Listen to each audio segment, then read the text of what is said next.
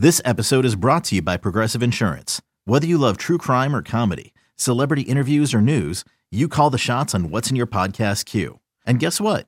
Now you can call them on your auto insurance too with the Name Your Price tool from Progressive.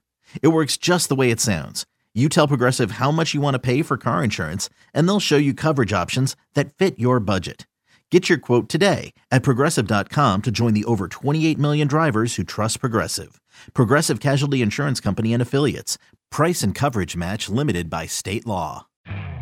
You could spend the weekend doing the same old whatever, or you could conquer the weekend in the all-new Hyundai Santa Fe.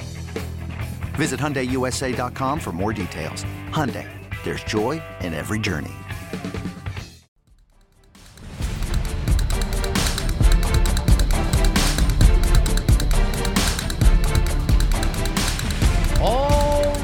As I try to do my best Shaun Morash impression to open up one giant step. We always thank you for taking it with us.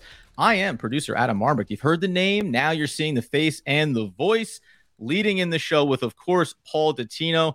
As we continue, Paul, to try to figure out what Big Blue is planning for the Week 18 matchup against the Philadelphia Eagles. How are we, sir, as the season is winding down? Good morning. Good to talk to you, Adam. I think I uh, was correct in asking Coach Brian Daboll for a load management day on Monday and Tuesday so that I could take it easy with some of his players. And indeed, it has allowed me to calm down some off of the high from last weekend when the Giants did clinch a playoff spot.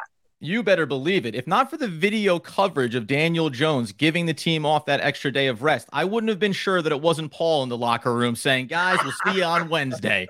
But ultimately, they do get the extra rest. We are going to talk about what Brian Daboll plans on doing heading into this week 18 matchup that, in theory, does not have a lot for the Giants to accomplish. Certainly not from a playoff seeding standpoint and from what the matchups are going to be. That's out of their control, what that wild card playoff game is going to look like for them, knowing though that they are 100% in the playoffs. But we start with, unfortunately, I think in some ways, coming off that great win over the Colts, clinching the playoff berth. The media did have some follow up questions for Kayvon Thibodeaux uh, in regards to the sack on Nick Foles and the celebration after it. I, I did find it, and I think you're going to have the same sentiments, a little bit frustrating the way in which they approach covering something like this around a rookie who had injuries early in the season, is trying to get to a place where he's a high level impact leader for this defensive unit. It did feel a little bit to me like they were trying to pin him into a corner and get something out of him for a tasty tidbit. Yeah, I, I, think so too, Adam. And and in, in reality, there are a lot of layers to unpack in this particular issue. But let's start with the first layer. All right. He did the snow angel celebration. Foles was hurt. Thibodeaux had said after the game he didn't realize Foles was actually that badly injured when he was doing it. Then he goes to the sideline. He does the nighty night sleep thing. All right. I've said this and I'm on record everywhere that I've been. I'm an old school guy. I'm an anti celebration guy. I personally think that the NFL has gone way overboard with all of their choreographed celebrations. Yep. So I'd like to see all that stuff gone anyway. Because quite frankly, if it's gone, then you don't have people questioning others' intentions, do you? Yeah. I, I got to be honest with you. In that moment, um, we look at it and we say, what? I can say, it doesn't look great lying there next to a player who looks like he may have injured himself in some way. And also, right.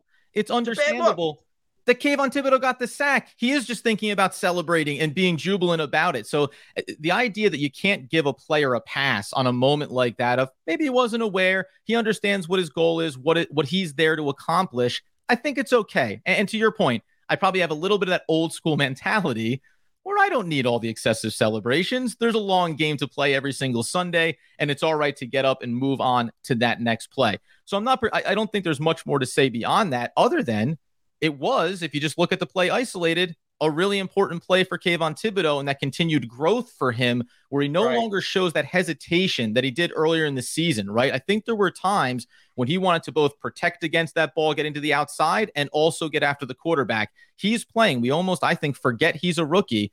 He's playing with that instinctual kind of skill set that we knew he had coming into the Giants organization.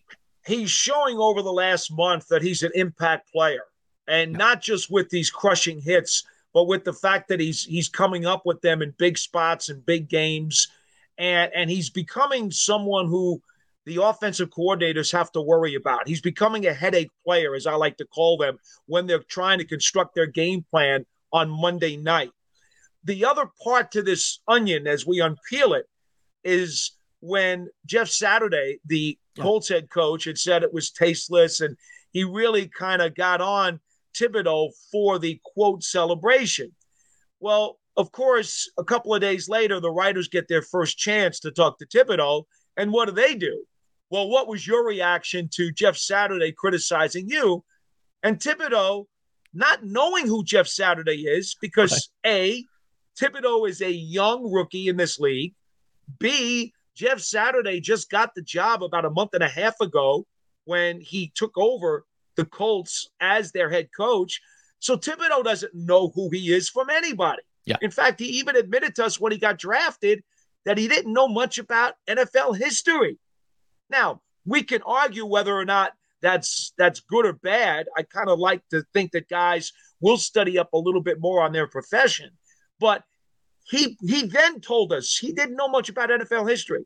So even if Jeff Saturday is one of the great centers that this league has seen in the last 30 years, I think it's plausible that he did not know the name Jeff Saturday. Right. So when he made the comment, which has been taken out of context, and he has been getting literally hung by his toenails for mm-hmm. that I don't know who Jeff Saturday is. Therefore, uh, if I don't know a guy, I don't care what he says. I care about what people say and when I know them.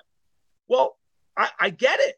I get yeah, it. The, if the question was, did you hear what Coach Jeff Saturday had to say? Different question. Play, give him some different question. Yes. Did you hear what the Colts head coach had to say about your display? Yeah. That's a different question than did you hear what Jeff Saturday said about you? As far as Kayvon is concerned, and I'm not going to get into his head, but I was there during the, the, the, the interaction with the media. I got the impression not only did he not know who Jeff Saturday was, but the way they were baiting him, and they asked him a similar question like three or four times, it could have just as easily had been one of those talking heads on FS1 or ESPN1 or. ESPN2.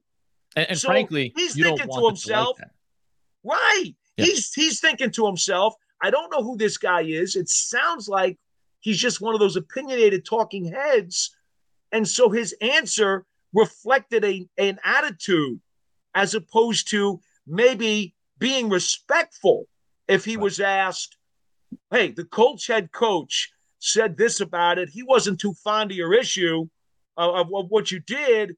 What would you say to him? Well, now, if someone asks me the question that way, now I'm thinking, okay, Colts head coach, there's a certain command uh, uh, or a, uh, a respect that is commanded by the position and the title. I'm now going to answer the question in a much more relaxed and respectful manner, as opposed to Mr. X, who I have no idea who he is. And clearly the writers were baiting him. So, and I think it's very interesting too. The other quote that they came after him on was about how he's paid to get after quarterbacks, right? And be an impact player. And that's what he did. But the part that was left out of context in many of the stories is when he said, quote, you don't play the game for anybody to get injured. Yep. But I play defense. They brought me here to be a savage and take over the game. Okay, in its full context, you don't hear a man who wants to injure somebody right. in that quote. Right. But when you slice the quote and just take that second part, boy, it makes him sound pretty vicious, doesn't it? in totality, it sounds like an energetic young player looking to be an impact player for his team. And in little tiny chunks, it sounds like someone who's maybe not fully aware or fully thoughtful around the totality of the game and what can happen on any given play. It's a really good point, Paul, around that. Yeah. Adam, Adam, in all honesty, I think part of this is he's a rookie. He's very well spoken. Yep. He's not afraid to be outspoken. and he's a very affable guy. It, it's easy to listen to him and talk to him because he speaks very, very well with a lot of confidence and assertiveness. So I think as a rookie, he made the mistake of falling into the trap and he got baited and they took him out of context and now they put a, a, a, a nasty cloud over his head. I think if he's six or seven years into the league and the same issue happens again, he probably knows how to avoid it or understands how he's being backed into a corner and figures a way out.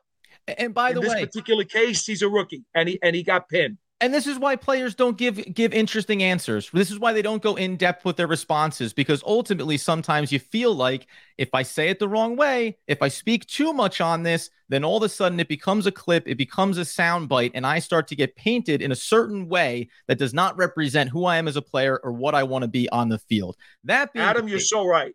You're so going- right. Oh, well, listen, excuse me. I'm going to go ahead and print that out quote and hang it on my bulletin board.